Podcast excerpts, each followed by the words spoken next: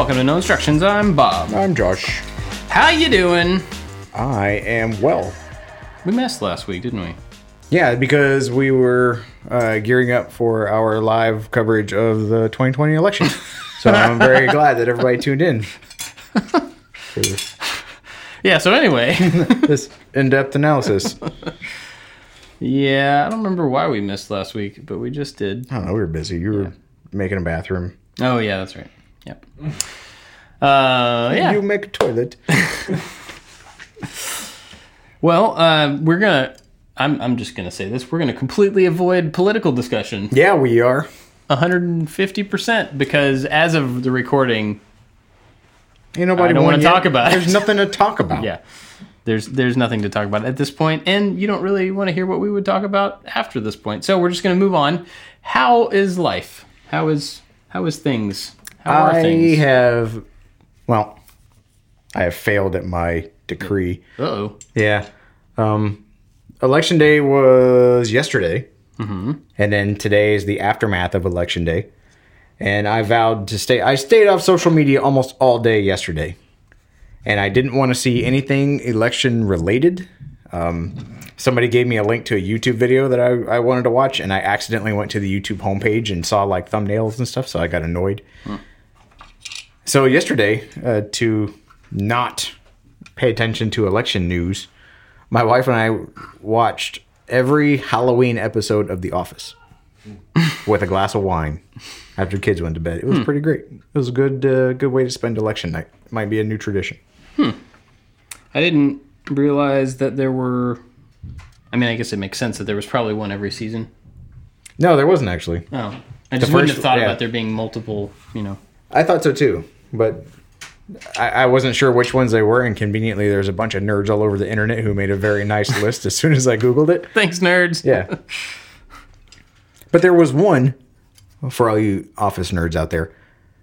There was the one where Jim put book on his face. Do you remember that one? Daryl took like some kids through the warehouse and he was like, Ooh, there's some spooky stuff. And he's like, and there's old book face over there. and then Michael like jokingly hung himself, like had a noose around his neck and committed suicide in part of the warehouse. And he was like, ah, and it scared all the kids. And then he stopped and he's like hanging from this thing. He's like, remember, kids, suicide is never the answer. he got really serious. Gosh. And that whole scene after it initially aired was cut. Oh, really? So the episode, it was like, oh, go to season five, episode six, or whatever. It was, um, I don't remember which one now.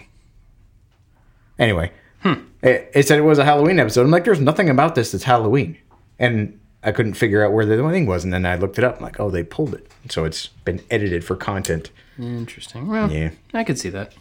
Kind of makes sense. Um, uh, I was gonna say, oh, it, Brooklyn Nine Nine has a Halloween episode every season, and oh, oh no, oh no, I did something wrong. you gluing something on your snow speeder that you shouldn't be gluing? Well, I mean, I glued something, and I think it's just like not in line, and now I have to glue something else on top of it. Anyway, Brooklyn Nine Nine uh, does this. Uh, I guess it's Halloween. Is it Halloween? Mm-hmm. They do, Holiday with candy? no, I mean in Brooklyn Nine Nine, they have a uh, this whatever. The story's gone. It doesn't matter.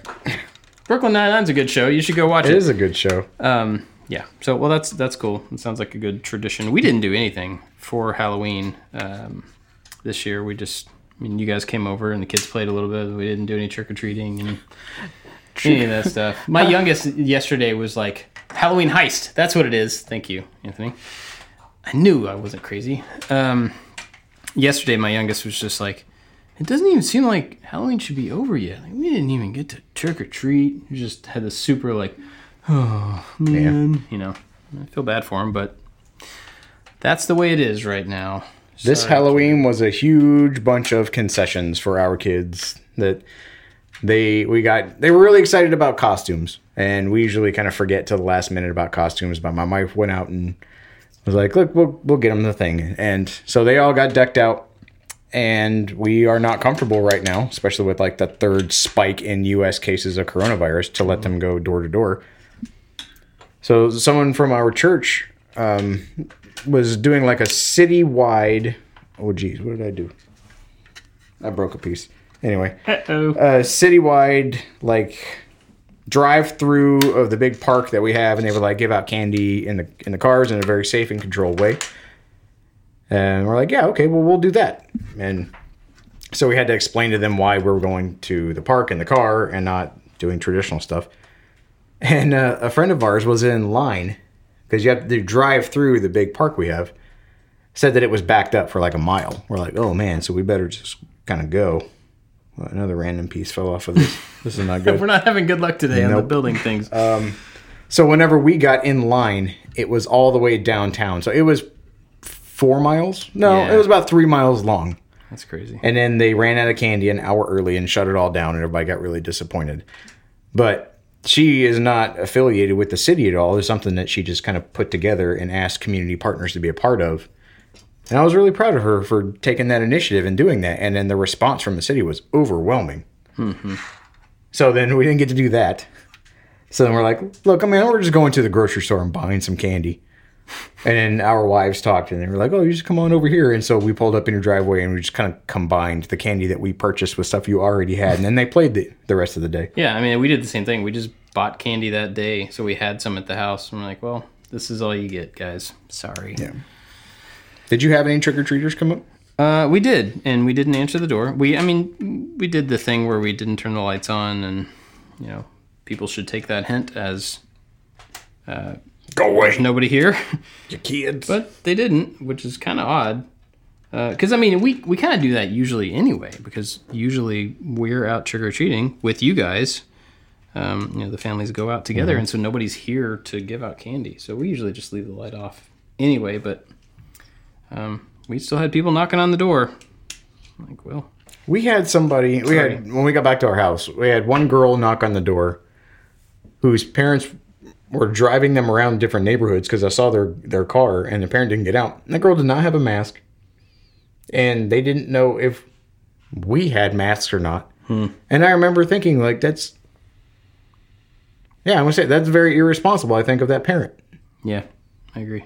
and it it caught me. It caught me off guard, and. I, even on Halloween, where it's completely acceptable to wear a mask of some kind, Kind of encouraged. yeah, like just to do that and not know who these people are and to not protect yourself in any way. Uh, I was very disappointed in that. I've had to I've had to kind of readjust my perception of people who don't want to wear masks. Locally here, every time I've gone out, every time I go to a store, it seems like a, you know, like almost everybody seems to be on board with it, like it or not. You know, they're on board with it and they do it. But every once in a while, I'll see somebody in the middle of a store that has a big, you know, mask required sign or whatever, and they're still in there with no mask on. And my initial reaction is like, sorry if you're listening and you don't wear masks, but my initial reaction is how selfish. It doesn't make any sense to me. But over the last couple of months, I've had to readjust that a little bit because I know some people who are super kind, uh, who care about other people a lot, and still just don't find it important enough. And so my adjustment that I'm trying to make is that that's not a fair assumption on my part to just assume that that means that they don't care any, about anybody or that they have, you know, they think it's all fake or anything like that. There's probably just stuff going on that I don't know about. Uh, because I do know people who I know are kind and giving and care about the people around them, and they still just don't see it as a priority. You know, it's not that they're mean, it's not that they want to hurt anybody. They just it just doesn't seem like that big of a deal to them. So, trying to temper my reaction a little bit to people. Well, I'm very proud of you for doing that. I am less forgiving. Well, I I mean, I want to give people in general, in all things, like the benefit of the doubt. You know, mm-hmm. and I don't know. That is exactly why I get upset with that. Is that it's an individual choice. Hooray. We're Americans. I I will I have worn that flag into battle. I will stand behind this country. Congratulations. But we are a collection of individual people that have to work together in a society. Mm-hmm. And unfortunately, right now, our society demands this of us. That We were not born into a, a World War II era where we are not allowed to to wear nylon or we have to get ration coupons to be able to go to the store to get sugar or like our lives are not disrupted all that much you're asked to wear a face covering so that you can protect yourself and the people in your community from getting sick that is it Yeah. and to be like, no, how dare you infringe on my civil liberties? Like, part of me is like, I understand that. Sure, I understand that you have civil liberty. I understand that I have them too, and I will fight for them tooth and nail because I don't want to live under a dictatorship. But when the situation demands it, we as a society should also be responsible enough and hold hands under a rainbow enough to be able to care about one another and eat a little bit of a hardship. And I say hardship in the Yeah. white peopleiest t- of terms. this little bit of a minor inconvenience. Yeah. And so when I see somebody that doesn't, that's like you don't want to be part of the of the group. Well, and I guess what I'm saying is that I've had to try to. Hmm. How do I say it? You're caring about individual people, and I, I respect that. Well, no, it's not even that. It's that I don't think all the people that I see who are not wearing masks. I don't know how we got to this. I don't really want to talk about this, but Okay. I don't think that all of those people are you're infringing on my rights. Peoples. I think some of them just like it's just not a big deal, and they think it's not a big deal, and they're not really that worried about it, which has its own problem. But I think uh, those people initially, in my mind, those two groups of people, those two attitudes got overlapped, and I don't know that that's entirely fair. I, I do think it's the very least we could do. I don't really want to talk about the masks anymore okay. because it's like it's like every subject that is on our minds throughout. Let's not talk about the election. Let's, talk about the pandemic. Yeah, all of the things that are present are terrible, and I don't want to talk about them, but they're the things that are present. Um, yeah. Anyway, Speaking of present, what are you working on? I am still working on the uh, Empire Strikes Back snows. I don't know why I had to look at the paper. I know this thing, whatever. Star. The star, what's the space space Starfleet? battles? Luke Skywalker's. Um, this is the snowspeeder, Luke Skywalker's snowspeeder from 1980. Um, and every time I do one of these models, these old school, you know, uh, model glue models, I realize how impatient I am because it's like you put a little piece on there and then you got to wait five or ten minutes for it to stay so you can flip the piece over and do the next step. But how's your uh, your wiring going? This is so confusing, but still kind of fun. Like I'm putting in a retrofit kit into one of these Lego sets to have it light up, and I've never done anything like this before. So it's it's fun, and it has a little booklet for those watching the video, and it just has little panel by panel.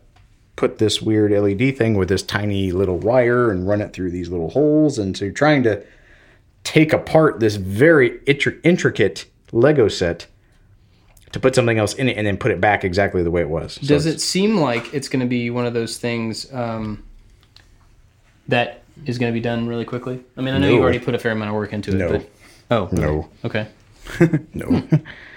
this was a good. This was a good investment because this kit, comparative to the other Lego sets that we get for the show, was not very much, and it's going to last a little while because I've got a majority of this book left. I haven't even reached the center point of this little pamphlet. Yeah. So I know we talked about uh, squadrons a little bit recently. I bought squadrons. I don't remember if I said that on here or we just talked about it off off recording, but um, I bought squadrons for the PS4. What is Squadrons? Squadrons is a uh, Star Wars flight simulator, battle simulator thing. Yeah. I don't know exactly how you classify it, but the only gameplay is flying spaceships. And that gets a little bit weird in that um, the parts where you there's like a story mode. And so a lot of that is set up about here's your mission and everything. Anthony Rourke stuff again. Yeah. Anthony's our producer by producing background noise. Hey, um, anyway, there's a story mode, and so you get briefed on like, here's the mission, but make sure that you go talk to so and so about their part of the mission or about this. And so you have these like points where you have to listen to a person talk, a character, and they tell you a thing. New characters? Uh, yeah, they're all new. You know, they're just like pilots. They're not characters you know of or anything. But the weird thing is the gameplay is the same.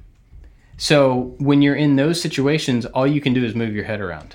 You like you're just like looking. Oh, while they're talking. Yeah, and so it feels weird that there's not a little bit of a different dynamic where you could walk around the hangar or you could do something. You can't do any of that. It's just like you turn to the left and there's an X on that door. So when you click X, you go through that door. Yeah. So that's the thing I don't like about it. But, you're I- in a hangar. You're not yet in a spaceship. uh, in that part. Yeah, okay. once you get into once you grab your spaceship and it just takes you out. Um, you know, it's like you click on the ship and then all of a sudden you're in space in the ship. It- you know, so there's not a lot of transitional stuff. It's not like you're running to your ship and getting it and then taking it out of the hangar or anything like that. You're just, excuse me, you're just in space. But the battles are super cool, and I'm terrible at it. like terrible, terrible. Did you play any other flight simulators like Ace Combat or anything? Um, I played. There was an F nineteen thing I had a long, long time ago when I was a kid. I played that one, and then you know I've played the different Star Wars, like um, X Wing. Mm-hmm. I played that one a lot, but that's about it. I'm. I've never been good at video games in general, and especially those where you're flying around and you you you're targeting something. We were talking about this earlier. You're targeting something that on a two dimensional screen, it's telling you like it's to the left. The little thing says it's to the left, but then when you go to turn to the left, it doesn't. You don't have any idea if it's like 180 degrees behind you to the left or if it's right off screen. And so a lot of my flying time in those games is just trying to like Where just like orienting until this thing crosses in front of my screen, and then I have to go back to try to get it in the middle. You know, and they're flying away from me. But I got a, a HOTAS, so a, Hotas. a throttle and a joystick for the PS4. Got it used on um, on eBay, which is pretty cool because it looks like it's brand new. I got a lot cheaper, and that makes the game so much more fun. Just the feeling of having the throttle, you know, Yeah. uh, and being able to steer with the, the joystick is really cool. One thing that is a little bit weird about it is that the roll of the spaceship, no matter what ship you're flying, is twisting left and right of the joystick. So it's not pulling left and right. That's how you steer, but you just have to twist your wrist to get the whole thing to roll.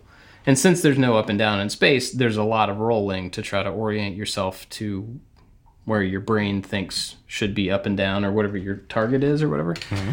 So there's a lot of that kind of getting used to weird little functions like that.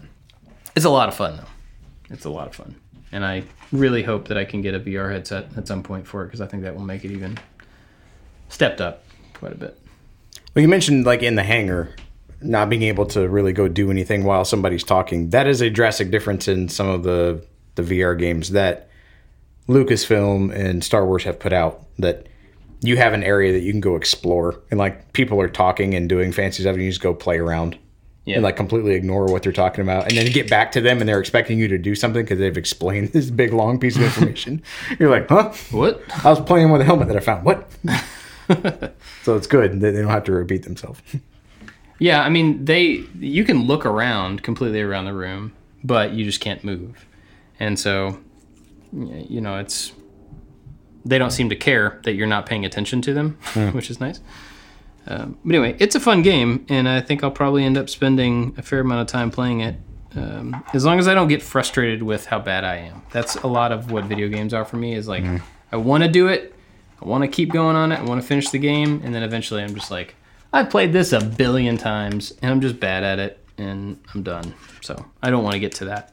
But it's with a lot of the new um, Star Wars games, the last few. I guess maybe starting with Jedi Fallen Order, there's in the set, man, excuse me, in the settings, there's a, a option for like focus on the story. So I I assume it's the simplest, easiest option, you know, with the, the bad guys are the easiest to beat and stuff like that. But I always go for that because I don't want to be frustrated by my lack of ability. I just want to like You know, ease into I it. wanna, well, I want to move through the story. Like I don't. There's no pride for me in like I killed bad guy number one on the hardest level. Like, Oh, whatever. yeah. I just want to get to the next level and see what happens in the story. I don't care about that. So Well, there is a new VR game coming out, I believe next month. That is the um, the Galaxy's Edge game. oh yeah, Yeah, that looked fun. What I have seen of it looked very fun. And now that the Oculus Quest 2 has come out, all the people that I subscribe to on YouTube that talk about VR, that's all they talk about is the 2. Mm-hmm. And I'm nervous because I haven't played my headset in a while that some of these games are not going to be backward compatible. So I'm Think a little so? Hmm. nervous. I don't know. I imagine, like, if I was a technology company and wanted to be a butt, I, that's what I would do. so I don't put it past people to do that. So. Yeah, that's true. There was a game that I saw somebody play. Oh man, what's the name of this game? It's a like first person shooter Call of Duty style that had a single word name. I don't remember what it was. But this dude jumped into a Blackhawk and started uh, being the door gunner in the Blackhawk. It was like my old job. The gun was exactly the same. For the most part, from what I saw, the outside of the helicopter when you ran up to it looked exactly the same. One of the Call of Duties did that, but had a different gun. The gun that I had I had used uh, once before, but the gun that we had hung all the time. This new game, like you can just jump in there and do it. And I think somebody is flying, like another player can be flying, and then you have people crewing and shooting in the back. It was crazy. Hmm. Yeah, I watched a walkthrough of uh, this this dude playing it. And then I was critiquing his style because I was a master gunner, and so I would teach people how to do the thing that that kid is doing. Yeah. And it would be like the Guitar Hero conversation, like, "Oh, cool!" I would jump in and then not be able to do the things that would feel natural to do, and then I would probably mess up and be oh. bad at it. Yeah, yeah, yeah. So, as a as an ex-military person, you don't have any, or I guess, do you have any reservation or any hesitation to playing military-based games For me or for my kids? for you? Um, it's relatable, but I mean now, like when Call of Duty Modern Warfare came out, that was the cool game. It was a game that kind of represented where um, the current state of uh, at least the army was at the time. It was in a desert combat environment, and a lot of the gear was the same. So it was extremely relatable, and I think now the iterations of those games have moved to like a very futuristic, technologically forward Yeah. version of that. So it's less relatable, and it just becomes more about like a military version of Fortnite rather than an actual one for one analogous military game. And even the army came up with their own game. And I remember when I Oh yeah, it was bad. Yeah, it wasn't great. that. But um, I, I have on my Oculus. I think I have two, I have contractors and I have uh fart. What's the other game? The other one This is a game called Fart. probably. But there's two like first person military shooter type games that are free on SideQuest. Gotcha. And then there's another one that's actually on the Oculus store, but I heard that it wasn't as good, and you had to pay for it. Um, but those are fun. Uh, it's it's fun in a weird way because, uh, like I said, I, I flew in helicopters as a helicopter crewman. I wasn't kicking down doors and and clearing individual rooms and things like I had done that in in training environments but that wasn't my job. And so when I do it, I have a, a basic understanding of what I need to do. But the 10 year old that's played that game for a month longer than me is better at it Yeah. in that environment Right. because the, the stuff is not exactly the same. It is pretty cool because now with with VR, you have the two different hand controllers, and one hand controller is on the grip of the weapon, and the other is on the foregrip. And you change magazines, you uh, load around, you, you pull charging handles on those specific weapons in the way that you normally would. So it's not just like regular shoot 'em up game where you X drops a magazine, trigger finger loads a magazine. Like you have to do it the way that that Right. that uh, gun necessitates. And I think that level of detail is super fun. Uh, yeah, the reason I was asking is because I think I, I I guess I had an assumption that sometimes um, ex-military people may have just a distaste for that type of game. You I know what I don't- mean? Uh, not not like it's traumatic necessarily or anything like that, but just kind of like a. Ugh, uh, It is a competition based game with guns. Most people in the military are going to be all for it gotcha. because that's kind of what that personality or like it, it's it's congruent with the personality type. I see. I would get off of a mission where we would go land on somebody's house and snatch people out of their house and then go sit down and play Call of Duty where we would do the same thing. And I remember the chaplain uh, came to sit with us one time when we got off of these missions, and this guy was like trying to, to talk to us and like, you know, how are you guys doing? And we were playing Call of Duty. We had the the split screen. And we got really good at it. And it was really fast. Just like most people who play those games. You know, you play GoldenEye and you play like Yeah. you know, pistols only. And I remember he was trying to talk to us and we were getting so annoyed that this guy was trying to talk to us. and he's like, Well, you guys go through a lot. And we're like actively slashing people with knives in this video game. And then he was like, Do you guys think that these games like desensitize you to death? I'm like, I don't know, but shut up because we're trying to play and I'm trying to win. Yeah. And then he eventually caught on and started to play with us. And so the chaplain would play Call of Duty with us. Hmm. And it was a way to relate. Yeah. And so it was silly. I mean, I, I can't speak for all service members, but I, I would imagine that the mentality of people who join the military is people that want that cool action adventure type lifestyle. And video games allow you to live that out, even if it's not your primary job, like mine wasn't. I thought the levels that I could fly around in a helicopter were neat, but that's what I did for a living, and my real job was cooler than that level. Right. And most of the games you're walking around, not being in a hell. There's not like an Airwolf VR game, right? Climb to Mach three and disengage the rotors. Airwolf. Airwolf. Love Airwolf. Gotcha. I was just curious about that. Well, you should How do you feel about those games as someone who is not competitive and has no desire to be in that lifestyle? Uh, I mean, I've always been incredibly frustrated with those types of games. Um, not that I, I don't hate them or anything, but like I'm historically bad at them. and I remember when Battlefront 2 came out. This is a Star Wars game, but it's a, still a combat, you know, first person, third person combat kind of thing. I remember buying that on the first day. I pre-ordered it because I wanted the chance to jump in and play against people who were also playing it for the first time. Like if I can ha- if I can ever have an even footing with people, it's today. Oh yeah. Okay. And I did not have an even footing. Nope. And I'm like, well, uh, this is this type of thing is not for me. It's not.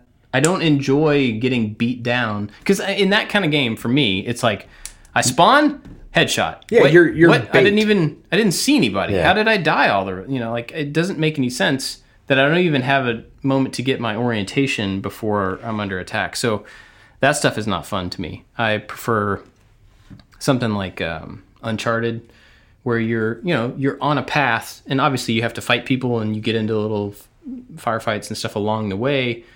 But it's not like you are just being hunted from the millisecond that you spawn. Yeah. that's just not fun. So I don't have anything against those games, but I do not enjoy them.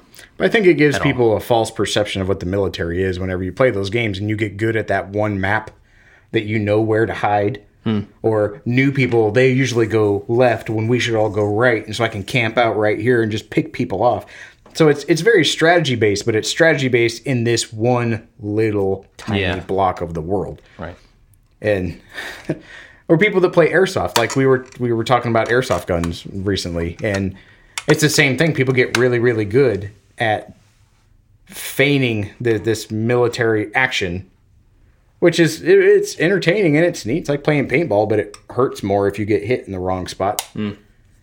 But there's so much more to the the military than like running around in the woods or playing the video games. But right. Yeah. those are the the most exciting parts. It's the GI Joe part. Yeah, exactly. It's the TV show that everybody thinks. Yep. Hmm. Speaking of TV shows, have you ever watched? Uh, just big pivot. Have you ever watched The Wonder Years? Yeah. Did you like actively watch it when you were younger? I remember sitting down as a family and watching it. Oh, But I mean, I was a little it was a little above my age group, yeah. but I remember sitting down. Was it Winnie Cooper was in the Wonder Years? Yep.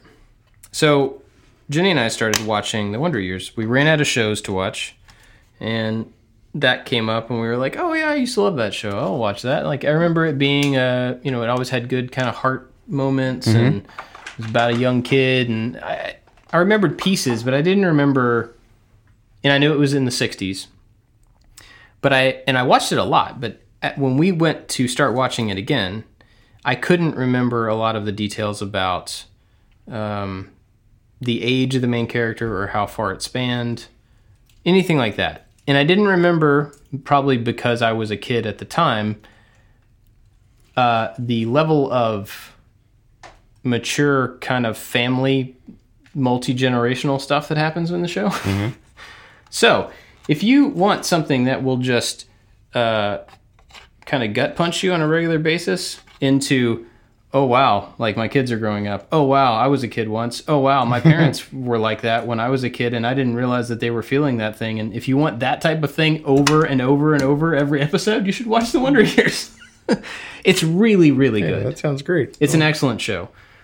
I didn't realize at the time he's he started out as a seventh grader in the first season, and I was a seventh grader when that show came out.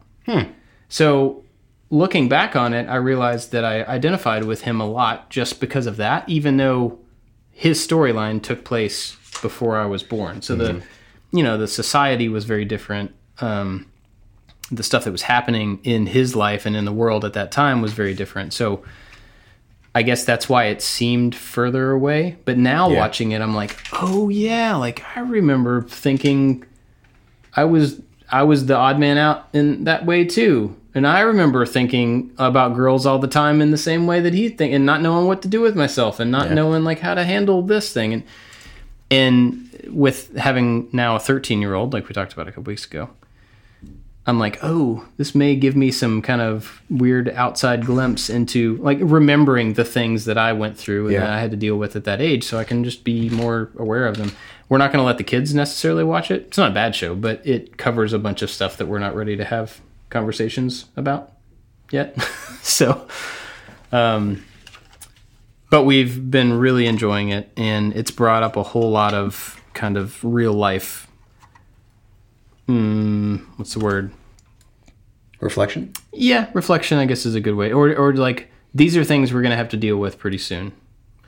Or, you know, it, like in that show, he's the main character's a starts as a seventh grader. His older brother's like two or three years older, and then his older sister is almost out of high school. So they have the gamut of seventh to twelfth grades.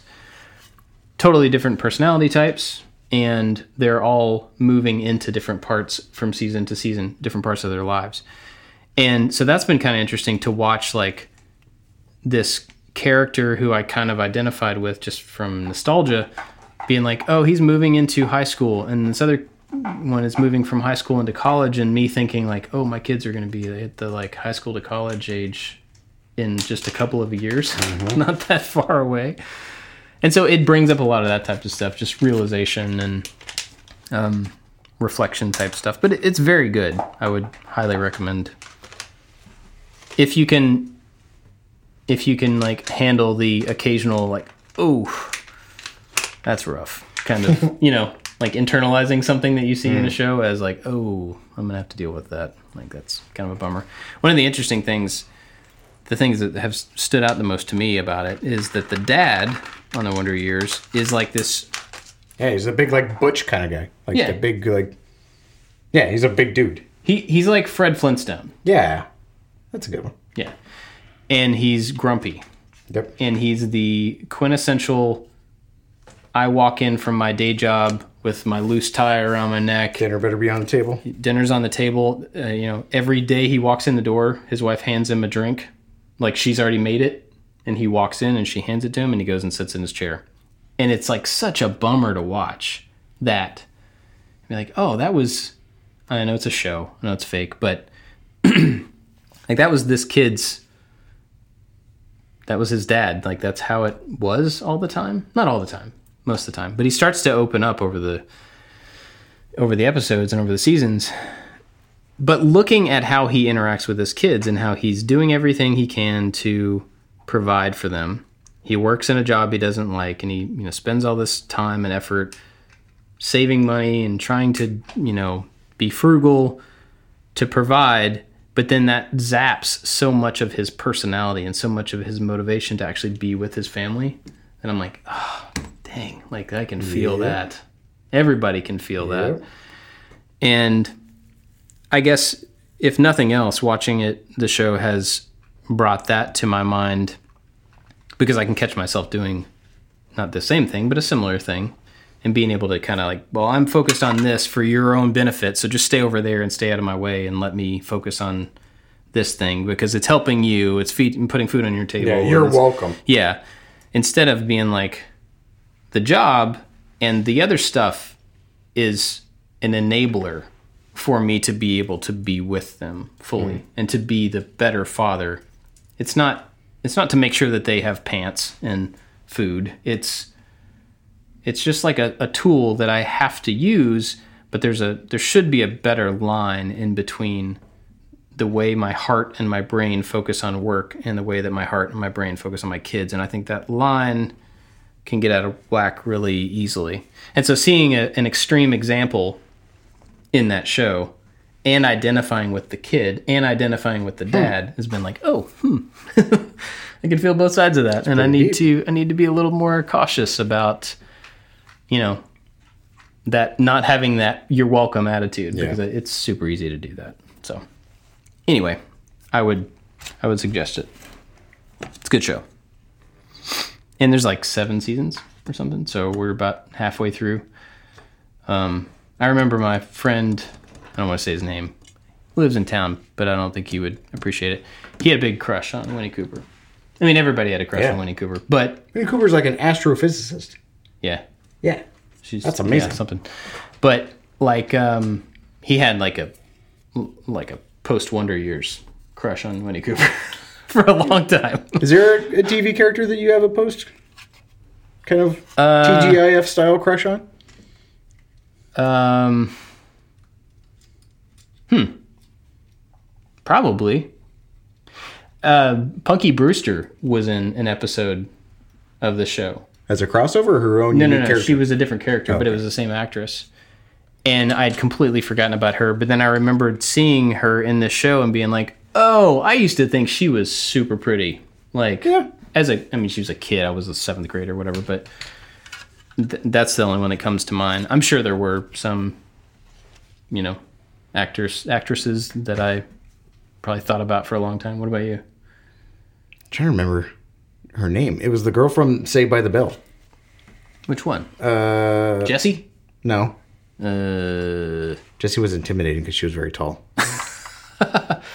I don't know her character's name, but Tiffany something. Tiffani Amber Thiessen, or whatever her character's name was. Yeah. Yeah. Janet. I don't, I don't know what her name was. Gert. Good old hot Gert. Hot Gert. what was her name? I don't remember Kimberly. No. There's only like four 80s girl names. It was Tiffany, Stephanie, Kimberly, Brittany. Jessie? Uh, no, Jessie was the other one. Jessie was the other one. Lisa was the other Lisa? girl. I don't know. I actually don't think I watch that show very often. People saw listening, you have but to yell a little bit louder Yeah. into your speakers for me to hear you. You have to yell back in time so that we can hear you right now. Kelly. Her name was Kelly. Kelly. Her name was Kelly. I got it. Thank you. I heard you. All of those people that yelled. I'll take your word for it. Mm-hmm. I've also been watching a show that has had uh, an unforeseen impact on me. Hmm. Okay. It's Dr. Pimple Popper. Oh, gross. Ugh, gross. Yeah, yeah, it is. It's gross. It's super gross. but it is probably the most honest and like heartwarming and empathy inducing show that I have ever seen. Okay. Yes. So you think like, oh, these people got this big like lump mole thing on their back that pops out cottage cheese. It's super gross. Fact, it's gross.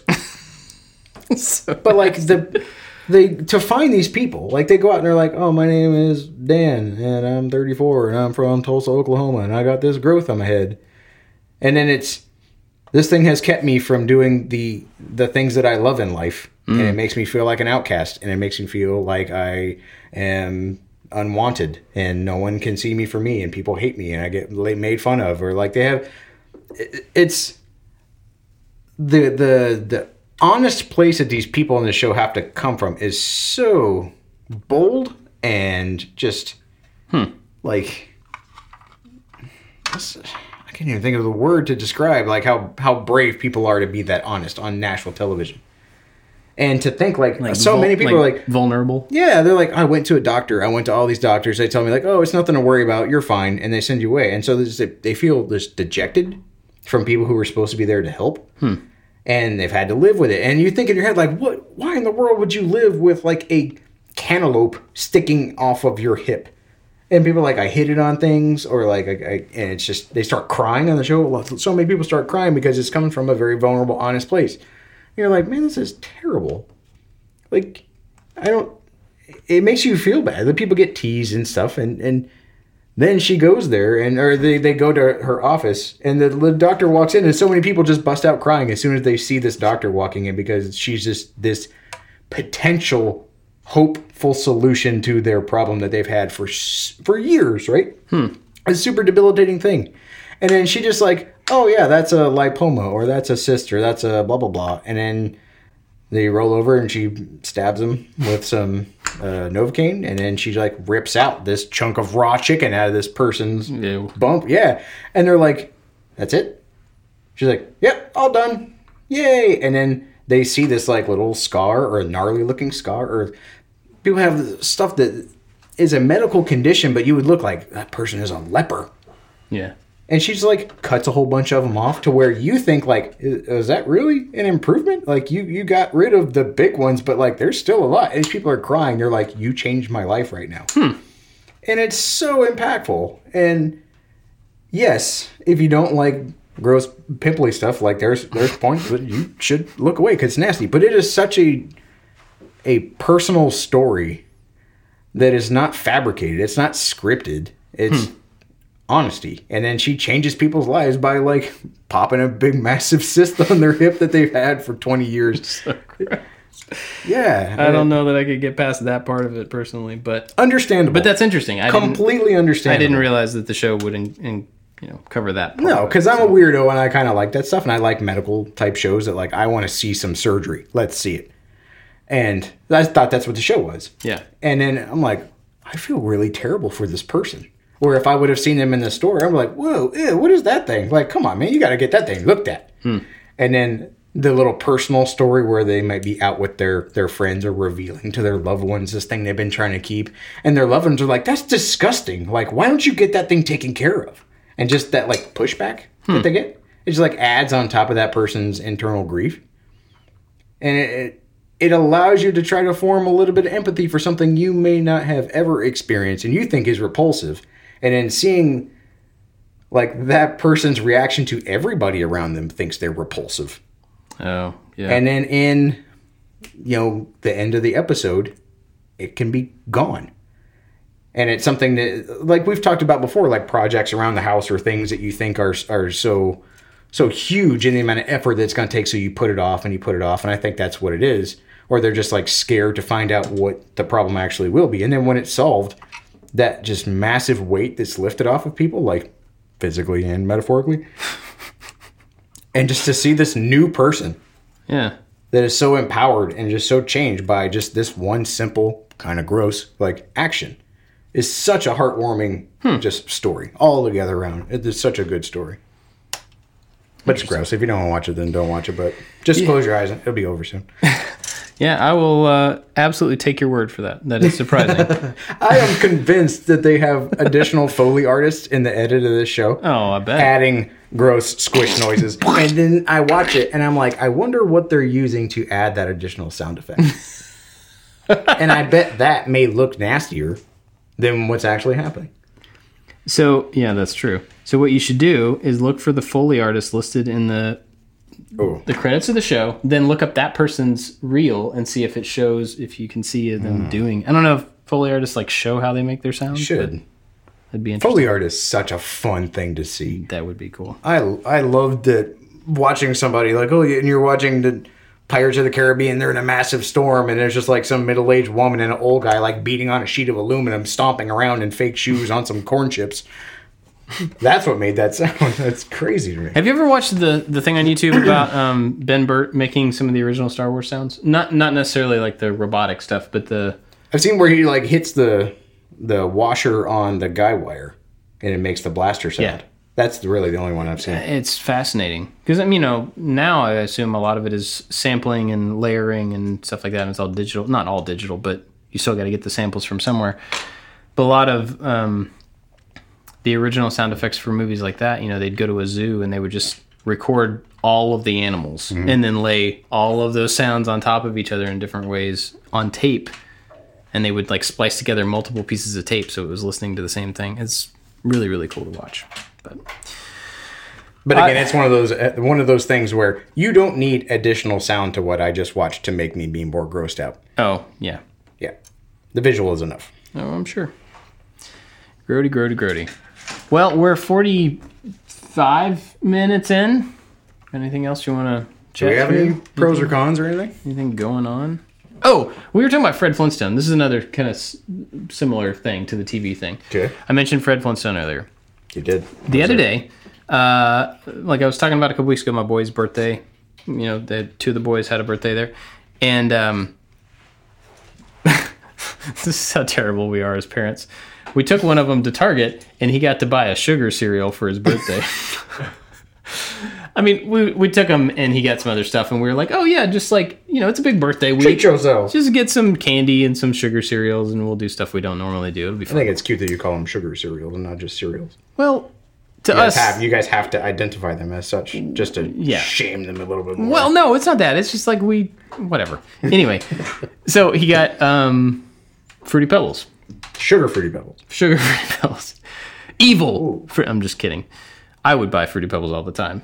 Um, I'm not the pretty one great. that makes those choices. But anyway, so he bought fruity pebbles, brought them home, and then the, the next morning, my second son went to get some out, and he's like pouring a bowl of them, and he says something about like, well, "What's up with that guy in the front of the box?" And I'm like, "Oh, you've never seen Flintstones? Like, how is that? It doesn't even make sense to me. That he's just never had he never had the chance to. Like, it doesn't show anywhere. Yeah. I don't have them on like a disc. It's not like we're gonna go buy the, you know, four seasons of the Flintstones to go back and watch them to get the full story or anything. Need the origin story Yeah. for Flintstone. Um, his, you know, Barney's arc is really impressive over the course of the thing. But it dawned on me that he had probably never really seen the Flintstones, and so he was like, "Why is he wearing like a a gown?" Or I don't remember how he put it, but he was like, basically, "Why is he wearing a dress?" Yeah. His nightshirt. And I'm like, "Oh, well, he's like kind of a caveman, but he also wore a tie, and he had a job and a TV." And I was like, "Man, we really caveman. need to watch the Flintstones." It's and then after I started talking about it, he was like, "Oh yeah, his name's Fred Flintstone, right?" And he has like a dinosaur. And I'm like, "Yeah." So he has seen it at some point. But it dawned on me that it was just one of those things that I guess I they know who Scooby Doo is. I just assumed that they knew who the Flintstones were. But and they've seen the Jetsons some somewhere. I don't think my kids have ever seen the Jetsons. They love the Jetsons. Jetsons was a cool show. Yeah. I preferred the Jetsons over the Flintstones. Hmm. It always felt like a like a reformatting to me. Like they Flintstones did pretty well, and they were like, "What if we just take the exact same situation and we put it four thousand years in the future, or I guess more than four thousand years, but whatever. We put it really far in the future." Well, we saw that the the cartoon show Animaniacs is coming back. Mm-hmm. It's coming to Hulu uh, the end of this month, I believe. And there's one shot in the little trailer that they made up where they're hanging out with Hanna Barbera characters, Yeah, which seems strange to me. It's a WB property, and I didn't know if Warner Brothers owned Hanna Barbera. But um, which could then this is weird how the MCU has tried to put this weird framework on in the Animaniacs universe. Fred Flintstone could possibly exist. he could hang out with Superman. Whoa, that's a possibility. Yeah, I mean, if you think about the the potential crossover in all of those conglomerate companies, it's pretty crazy. Like you could have like Wolverine and Donald Duck go on an adventure together, which would be pretty fantastic. We talked about the amalgam comics, the comic books Oh, where yeah, DC and Marvel have mashed up. They need to redo those, but with just like the insane property overlap that exists now. And I think out of anybody, like it was Batman and Wolverine smushed together to create a character. Yeah, Uh, I think if there was a Wolverine with anybody, any Disney, pro- it would be That's true. Donald Duck. yeah. He's he's okay for a second, and then he's just gonna freak out on everybody. Oh, it would be great though. Oh man, yeah. But you could take any of the Marvel stuff with any of the Star Wars stuff with any of the uh, you know the kind of Disney stuff with any of the Pixar stuff. Crossovers galore. That could be fantastic. And then on the Warner Brothers side, you've got all of the Animaniacs and Looney Tunes characters. So Porky Pig and uh, I don't know some Warner Brothers uh, superhero. There's got to be a good one. I can't think of a good combination right now. It'd be funny if they all paired up with like appropriate ones, and then Porky Pig was just like looking around, and Green Lantern's over there just kind of looking around. They're like, "Don't pick me," and they both think that. See, Green Lantern was the one I was thinking of, but I think there was actually a Porky Pig Green Lantern thing at some point. There was like a cartoon. I don't know. I don't know. Porky Pig and Spider Pig or Spider Ham Ah. should meet and just high five. I know that that is merging of the worlds. Yeah. But again, Amalgam Comics did it on purpose. Ooh, Duck Dodgers. That'd be a good one. So you could have Duck Dodgers and um, like Aquaman. But he was Green Lantern already. Oh, maybe that's what I'm thinking of. Yeah, Daffy Duck was Green Lantern at one point. I wonder if Daffy Duck. it's so weird. So, Daffy Duck does not understand that there are the Mighty Ducks, there's Darkwing Duck, there are all the ducks from DuckTales. There is an entire duck Oh. culture that he is completely unfamiliar with. He's all alone. Mm-hmm. Hmm. Is he the only duck in the Warner Brothers universe? Mm, Animaniacs had a little duck. Really? Yeah, it was like a little kid duck that was cute and like got into hijinks. Oh yeah. I forgot That about fell that. down the hole. Stuff that fell down the hole. Was it that? fell down the hole? Yeah. Yeah. I forgot about that. so there guy. is another duck, but he's a black duck. There's at least two ducks. I don't know if Disney properties have a have a black duck. I, I don't know if there Don't know. are there black ducks. surely. I don't know. Like there's a black cat, right? There's a whole bunch of different types of cats. Are there black ducks? There's a bunch of different types of ducks. So I'm sure we're really in fascinating podcast territory right I like now. we just did the Matt and Destin marshmallow conversation. Uh, yeah. black duck. Black ducks, white That ducks, duck is brown. green ducks. That one's got blue on it. That it's brown. All sorts of ducks. Anyway, I think this is a pretty good place to wrap this one up because Okay, we that's obviously have nowhere to go with this. So, where can people find you? On Instagram in a few days. Give me some time. I gotta let the world calm down first before I go on social media. At Josh underscore make stuff. You can find all of us at I Like to Make Stuff on all the stuff. Uh, big thanks to our Maker Alliance members. Yes. Awesome, as always. We Uh, just got a message from Forby while we were recording about stuff that we are going to be doing for the Maker Alliance. And he Oh. asked, Is there any reason why we can't do this right now? And other than recording this podcast, I would say no. Exclusive stuff, right? Yeah, exclusively for the Maker Alliance. There you go. Uh, if you want to check that out, uh, we would appreciate it. Go to I like to make stuff.com slash join and join the Maker Alliance. You get all sorts of stuff. There's a big list of things. You've heard me go through it. I'm not going to go through it again. I hope you're doing well considering the world. And, Uh, the show that you did, the Brain Pick episode you did with Alex Steele, was very good. well, thank you. Yeah, I think you did a great job. It was, uh, as an OG, I like to make stuff fan. It was nice to hear those Brain Pick, th- that Brain Pick episode again. And the Maker Alliance people, another plug for Maker Alliance, they get the super secret after show stuff that no one else knows about. So I now know things about Alex Steele's business that people who like Alex Steele don't know. Yeah, future stuff that he hasn't told anybody else. Yeah. Um, and we got a bunch more of those coming up. I've talked to several people. I'm really excited about interviewing. It's just a matter of like scheduling and and that stuff. So We need to get the, some cartoonists from Hanna Barbera and the WB on here so we can ask them about Daffy Duck. yes, whole episode on Daffy Duck coming up in 2025. Thank you for listening and watching, everybody, and uh, we'll see you next time.